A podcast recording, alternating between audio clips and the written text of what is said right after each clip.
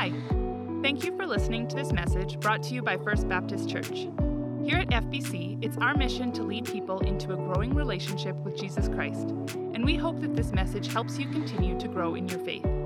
This audio is property of First Baptist Church, but feel free to give away copies of this message in the hopes that others will be impacted by what they hear.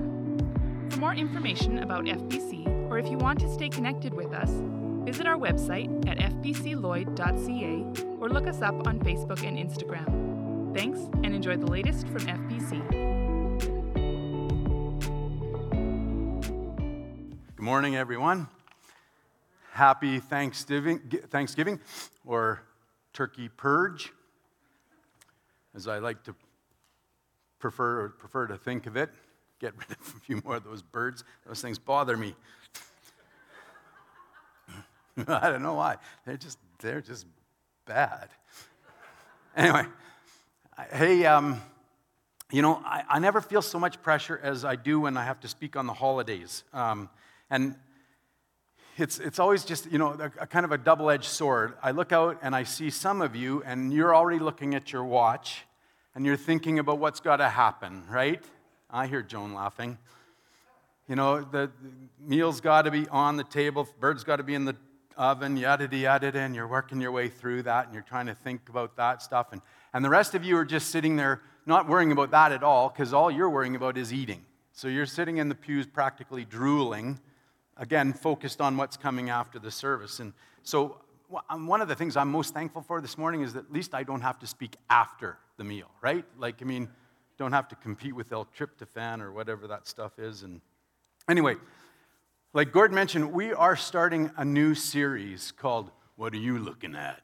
Um, and I'm excited about this series. The whole premise of the series is that we, are, we tend to focus on things that are important to us. The things that are important to us, we gravitate to, and they become a focal point for us in our lives, right? And I don't think many people will argue that, at least not too much. So as we take note then of the things that we are focused on in our lives, as we, as we sit back and evaluate what we're looking at, then we can make an assessment then. It gives us this opportunity to make an evaluation as to whether those things are worthy of our attention and our focus or not. And what's more is we want to be able to evaluate those things. We should take time to evaluate those things in order to make sure that we don't get preoccupied in chasing the wrong things, that we don't get sidetracked or derailed on things that would cause us to miss out on what is best for us as we pursue something less. So, the question this morning is what are you looking at? And obviously, we don't know that. We can't be privy to that as we set out and do these sermon series and so on. But there are some things that are common for us that we get preoccupied with in life that kind of categorically lure a bunch of us in. And so, over the course of this next month, we're going to be looking at some of those things. We'll be working our way through them from week to week. And today, we're starting with this thing called the bucket list. Now, most of us are familiar with the term the bucket list and the idea of the bucket list. But for those of you that aren't, the bucket list is a list of things that you want to do in your life or accomplish before you kick the bucket. Okay? And so I think that it's been around for a while, but it really came into its own with a movie called The Bucket List by, uh, with Morgan Freeman and Jack Nicholson in it and, and so on a number of years back. And, and since then, it's, it's become sort of very contemporary and, and so on. And as it has, that I think that it has served then to actually, even, even you know, if it's possible, lure us in a little bit further to that whole idea. So as you go through life, if somebody were to ask you what's on your bucket list, they would be asking you, What do you want to do? What do you want to accomplish before you die? And now most of us are at that point where we would maybe even have a list. We would have our own bucket list. It might be, you know, things like, well, I want to own a Ferrari. Or I want, you know, to holiday on the Riviera. I want, I want to have a new house with this type of features. I want to run with the bulls in Pamplona, etc., etc., right? we come up with this list, these things, whatever sort of special and important to us. And right at the outset, just before we get going, and again, in order to make sure that everybody doesn't just start to tune me out right away and or that I don't get inundated again with emails, um, I just want to say, hey, there's nothing wrong with having some hopes and dreams. There's not, that's not a problem. Holidays aren't wrong. Ferraris aren't inherently evil. Lamborghinis are, but not Ferraris. And so don't, don't get excited. The point here is that we don't want to get fixated on achieving these things and make that our priority such that we take our eyes off the long view, that we begin to focus on these other things and take our eyes off of the long view. So that's what we're driving at here this morning.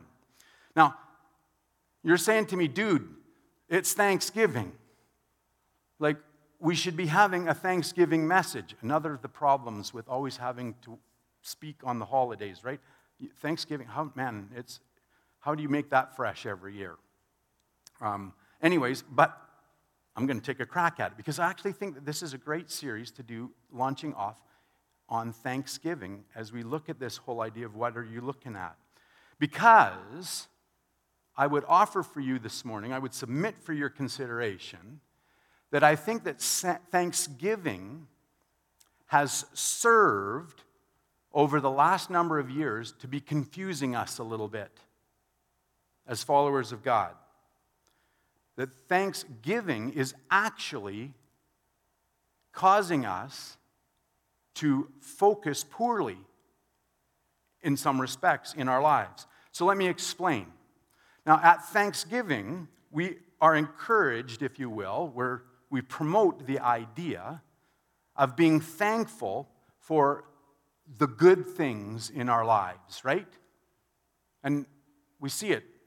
Kids at school, what are you thankful for? We do it throughout. Sometimes we do it around the table. Before we can dig into the meal, we've got to stop and say what we're thankful for, and so on and so forth. Now, again, nothing wrong with that. But what's happening, I believe, is that we're tending to define that in terms like our families, our country, our homes, our vehicles, our holidays, our jobs, etc., etc. And again, those aren't bad things. But as we have come to consider these things as the, the things that make our lives good, then I believe that we have started to focus poorly. We've started to shift our eyes from the long view to the short view of ourselves. And I think that Thanksgiving is aiding and abetting us in that today as we opt and settle for those definitions of the good life for you and for me. We've turned the blessings of God, if you will, these things our jobs, our country, our homes, our families, the blessings of God into the things that we pursue rather than them being a blessing that is given to us from God. And we've made them our focus, our objective, rather than allowing them to be something, just a good gift given to us from God as He sees fit and he, as He blesses us in our lives. Now, I think that the bucket list is similar in this respect. That as we've adopted this idea of the bucket list and of actually coming up with a list of good things that we want to accomplish in our lives, things that we think that are going to lead us to the good life, than that it has distracted us from what is really good. Because we view these things now as good. We, we don't just list them as a blessing, we don't list them as, as a gift from God, but we've listed them now as an objective. We consider them now a priority in our lives. And so we're then,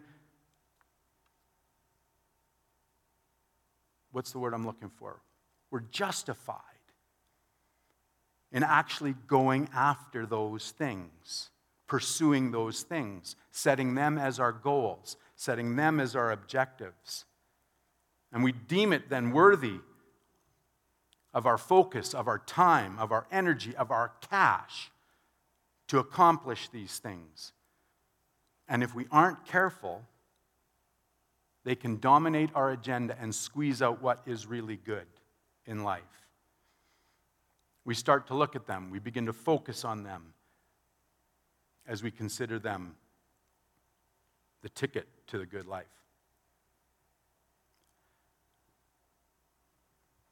We even pursue them thinking that they're going to bring us fulfillment, purpose, even. As these objectives are worthy objectives, well, then it gives me a purpose. I have to go out and accomplish this. And what's more, what's more, it's coming to the point where they're actually even giving us meaning in our lives. That as I do this, as I go out and actually accomplish these things, well, that will make me a good spouse. Well, that will make me a good father as I get that new home for my kids where everybody has their own ensuite bathroom. Well, that will make me a successful person and people will regard me. And I will have meaning because I've accomplished these things. But at this point, it bears noting that Solomon concluded otherwise. He came up with a, a way different conclusion to this whole matter. And we're going to take a look at that now. But let's first pray and ask God to come and speak to us through His Word. Father, this morning as we turn to your word in Ecclesiastes and other spots, God, I would just pray that we would hear from you today. That on this Thanksgiving Day, we stop right now and we say, Thank you for your word. And thank you that you speak into our lives through it, God. That you offer us wisdom and insight so that we can have the good life that you intend for us with meaning, with purpose, with fulfillment, despite our circumstances, despite being able to or not able to accomplish so many of these things that we have come to understand and define as, as good and as objectives, therefore. So, this morning, as we look at this now, God, I would just pray that you would help us to see anew what is really true, that you would help us to assess where we're at in our lives, and that you would help us to come in line, however close we are, that you would help us to come in line even more with who you are and what you want and what is really good. For I ask these things now in Christ's name and for his sake. Amen. All right. Solomon set out to evaluate the good life, which is to say that he looked at fun and pleasure, the good things in life, in order to what to find out what is actually truly good. He looked at so many of these things that we list as the good things in life to find out if they were actually really good, which is to say, if they brought fulfillment, if they brought meaning, if they brought purpose for him. And we read about that in Ecclesiastes chapter 2, verses 1 to 11. So if you turn with me in your Bibles, if you flip on your phones, what have you, Let's take a look at that. Um, we'll read through it. There it says, I'm just to I'm just to operate this morning from the perspective this, of this is Solomon speaking to us. If it's not Solomon, it seems very definitely to be based on Solomon. I just decided that it is Solomon. It's easier for me to keep it straight in my head. Anyhow, we're to so I'm to talk about this being Solomon and I'd appreciate it if you bear with me in that. So Solomon says, I said to myself, Come now, I will test you with pleasure to find out what is good. So he says, I'm going to test myself with pleasure to find out what is good. But that also, but that also proved to be meaningless. Laughter, I said, is madness. And what does pleasure accomplish? I tried cheering myself with wine and embracing folly, my mind still guiding me with wisdom. I wanted to see what was good for people to do under the heavens during the few days of their lives. I undertook great projects. I built houses for myself and planted vineyards. I made gardens and parks and planted all kinds of fruit trees in them. I made reservoirs to water groves of flourishing trees. I bought male and female slaves and had other slaves who were born in my house. I also owned more herds and flocks than anyone in Jerusalem before me. I amassed silver and gold for myself and the treasure of kings and provinces. I acquired male and female singers and a harem as well, the delights of a man's heart. I became greater by far than anyone in Jerusalem before me. In all this, my wisdom stayed with me I denied myself nothing my eyes desired. I refused my heart no pleasure. My heart took delight in all my labor, and this was the reward for all my toil. Yet when I surveyed all that my hands had done and what I had toiled to achieve, everything was meaningless, a chasing after the wind. Nothing was gained under the sun. Okay, for the sake of time this morning, we're going to go back and look at this passage of Scripture, and it breaks down this way. Verses 1 and 2 outlines Solomon's objective with a summary conclusion right off the hop. Then verses 3 through 9 outline the extent of his investigation into pleasure.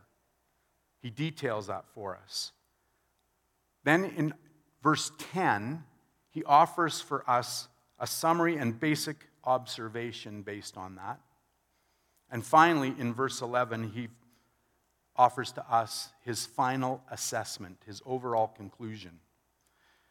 So, turning to verses 1 and 2, then, Solomon says that he sets out to see if pleasure can quench our desire for meaning and purpose.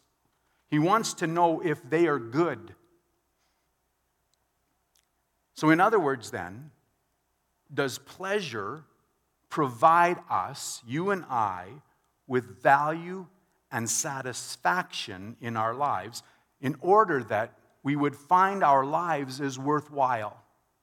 That we would come to that point where we would be satisfied and content in life. And he offers up, right up front, his verdict on that. No, it doesn't pleasure doesn't accomplish that. Bottom line, he says it's meaningless. Now, anticipating our skepticism at this point, thankfully, he doesn't just set out, tell us his objective, and then give us his conclusion. He carries on to detail it because he anticipates our skepticism. And honestly, this morning we are skeptical, aren't we? As we hear what he sets out to do, and then as we hear him offer his assessment, we question that. Right? Come on, dude. Like, what's wrong with you, man? There's no way that this is going to turn up deuces. Not a chance. So, as evidence that he's taken this seriously, this whole idea of pursuing pleasure and trying to make a conclusion about it and its worth, its value for you and I today, he outlines for us what he's done. He actually starts to list it so that we can consider his perspective in this. And we find out it's a pretty thorough list. He unpacks for us the extent to which he's pursued pleasure. And man, he didn't really leave a stone unturned. Honestly. And this morning, as we read this list, I would encourage you look at this list and see if you can come halfway there, even halfway in accomplishing this, before you dismiss Solomon's conclusion. Okay? He built homes, not just a home, but homes. He planted vineyards. He expanded his agricultural base. It's a significant thing for a lot of people in our part of the world. If I could just get that other field, if I could just have a little bit more acreage, I would spell some dividends in my life. He planted gardens, parks, and nurseries. Man, a lot of us spend a lot of time in the yard. We take great delight and great pride in making our homes look great. Not bad. He acquired slaves and more slaves. My wife got married.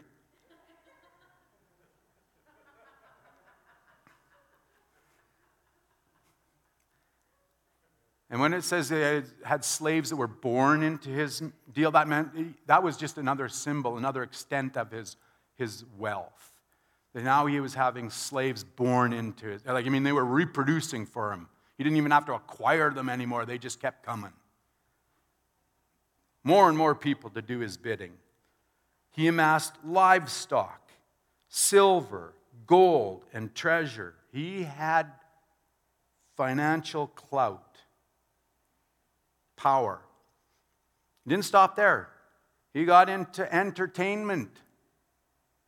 He got all the best singers. He got all the best players. He got all the best actors. He was into entertainment. Pursued that. He got himself a harem.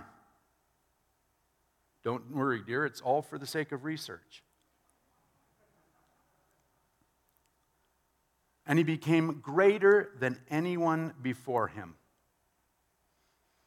Now, as we look at this, like, I mean, I think you and I have to admit, even in our skepticism, we have to look at this and we got to say, well, that's quite the bucket list. That's quite the bucket list. And honestly, if we're being honest with ourselves, I would have to conclude that his is a little bigger than mine. Not only is the list bigger, but what he's able to accomplish is a lot bigger than mine. Right? So for us skeptics, Solomon lays it out. He says, Listen to me, guys. You can't touch this. So hear what I have to say on this. And in verse 10, we start to get his insight a little bit of his perspective. He says, he offers the summary that he denied himself nothing he desired or any pleasure that he could experience. If it was out there, he tracked it down and gave it a, a run. And he points out that he did enjoy it. Now, that's really important for us to note this morning. Because I think that a lot of us come to this and we conclude that Solomon was just kind of odd. Like that dude was not like the others. Right? He's definitely not like me. Because if he's saying that this stuff is worthless, like, I mean, he hasn't, he hasn't been around, man. He's not walked in my shoes. And we skate right past that little assessment in verse 10 where he says, Yeah, you know what? And I did enjoy them. I did. He acknowledges that right up front. They were fun and they were enjoy- enjoyable. And so he states it. But then he qualifies it by saying that that's all they were. They were fun and enjoyable. And that was the extent of what all of that produced for me. So it isn't that Solomon actually had the personality of a brick. It's that he actually then did some thinking about this and did some evaluating about it, and he recognized that the satisfaction and the enjoyment that he got out of pursuing and accomplishing these things still left him wanting, that they didn't satisfy, that they didn't actually deliver for him. On a really basic level, on a level that I can kind of understand, maybe, I liken that to the different ways that we find to amuse ourselves, but that really just add up to a waste of time in our lives. So, for example, social media, or say surfing the net for hours. You know, at the end of it, I come away amused. There's been some things that I've laughed at, some things that I found interesting, so some pleasure and some enjoyment. But as to actually having it amount to something of worth, of significance, all it is is I've, I've accomplished killing a few hours. And as far as it providing me meaning and value for myself or even for others, zero, nil, nada. It's just distracted me and it hasn't satisfied anything. So in verse 11, Solomon gives us his conclusion that in pursuing fun and pleasure and these good things in life, that they are not good for people to focus on for the few days of their lives. That they're not good at all. Now, it's really too bad. It's really too bad that Solomon couldn't have read Micah, the book of Micah. He, Micah came a little bit later, so it wasn't Solomon's fault. But Micah speaks into this just really loud and clear in one verse in Micah 6 8. And there he says this Micah says, He has shown you, O mortal, what is good. That is, God has shown you people what is good. And what does the Lord require of you? To act justly and to love mercy and to walk humbly with your God. Now, a lot of you will remember the situation here in Micah, the circumstances that were going on at this time in, as Micah is writing. This was a time where the children of Israel were starting to just really run amok. They had become prosperous and wealthy. And in that, they were becoming actually even more and more dissatisfied with each other and with life in general. There were lawsuits against one another, they were deceitful to one another, they were just, they were, they were going off the rails. And in the midst of that, they were still, quote unquote, pursuing God. They were giving him his token, if you will. They were offering offerings and they were trying to appease him in that. So they were giving him token acknowledgement. Even the priests were in on it. They had gone off the rails as well. They were taking bribes and all kinds of different things. They would overlook stuff, they would do all kinds of stuff, you know, endorsing guys that had the money and, and so on and so forth so that they could get kickbacks and, and, and so on and so forth. It was, it was, it was a mess.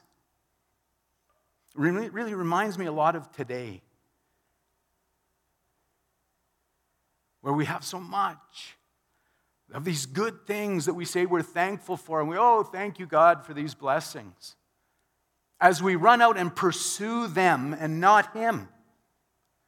And as so many of our pastors today, and I pray that I'll never be one of them, get up and say, hey, that's good for you guys. God wants you to be blessed. He wants you to have the good life, yada, yada, yada, blah, blah, blah. And as a result, we miss out what, on what is good. So Micah comes along in response to the people, and at this point, actually, the people are saying, like, oh, well, so tell us what God wants. Just, just give us the lowdown on this. And it's a flippant response, it's an arrogant response. But Micah responds to them and he says, He's showing you people what he wants. He's told you what is good. And this is it that you would act justly, that you would love mercy, and that you would walk humbly with God. And that as you do, then you do that and allow Him to bless you as He chooses. But we've got it out of whack. You guys have got it out of whack. You're pursuing all the blessings, you're pursuing all the good stuff, the good life, and you're missing out on what is really good. Interestingly, we see that Solomon actually, by the end of the book of Ecclesiastes, comes to the same conclusion as well. Ecclesiastes chapter 12, verse 13 says, Now all has been heard. Here is the conclusion of the matter Fear God and keep his commandments, for this is the duty of all mankind.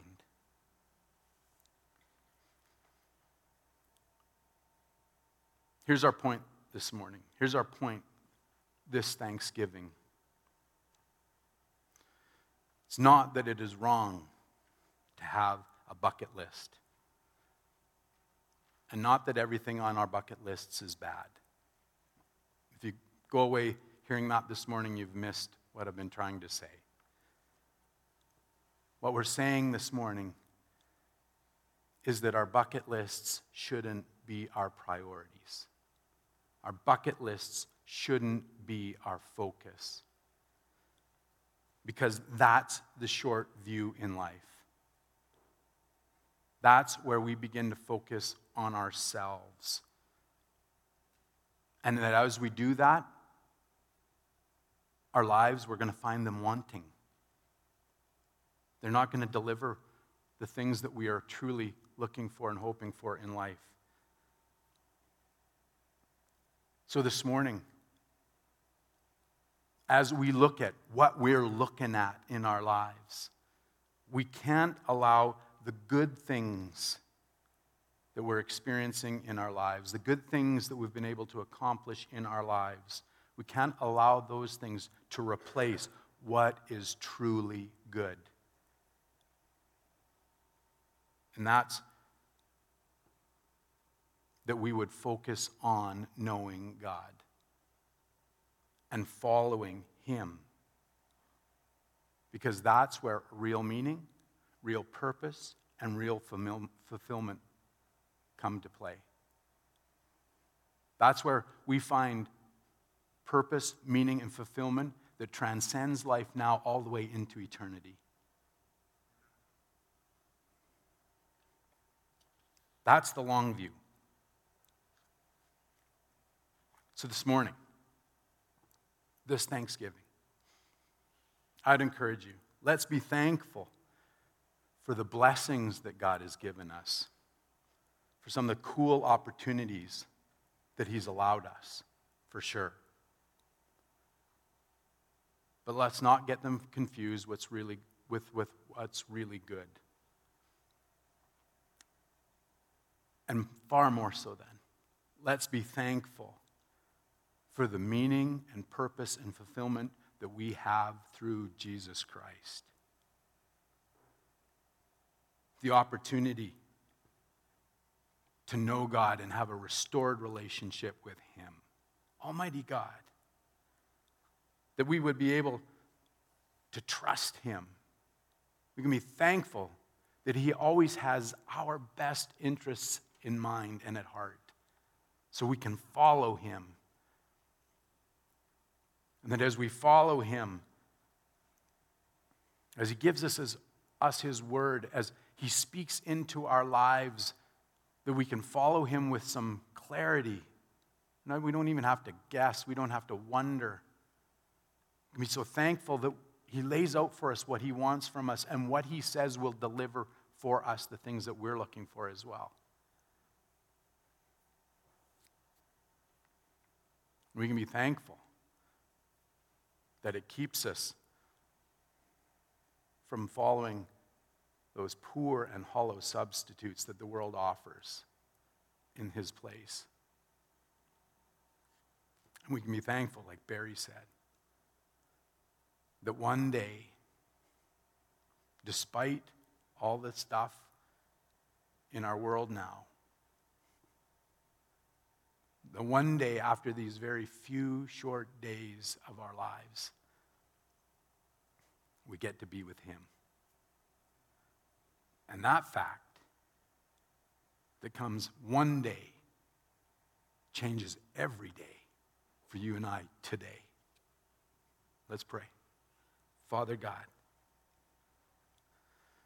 forgive us, Lord, for when and how we so often get distracted and preoccupied with these things in life that we deem as good, that we even attribute as blessings from you, and therefore justify and rationalize how we can pursue them instead of you. And Father, we are so dense as people because we see it laid out for us here in Scripture from Solomon, the wisest man to have ever lived, the most successful person, with all his wealth, with all his ability. We still doubt and are skeptical. We think we know better. By your Spirit, would you speak to us today? Help us to recognize, God. Open our eyes to our own pride such that we would hear from you, that we would be willing to receive from you, and so that we could avoid these traps.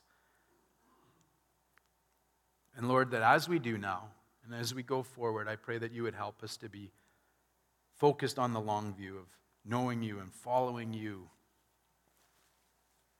and thankful for all that that means and all that that entails and all that that provides. For I ask these things now in Christ's name and for his sake alone. Amen. Hey, one more thing for you to be thank- thankful for. Bruce is speaking next week. So, yeah, have a good week anticipating that. Take a serious round out of a couple of those turkey birds for me, dispatch those, and have a great Thanksgiving. Thanks for being here.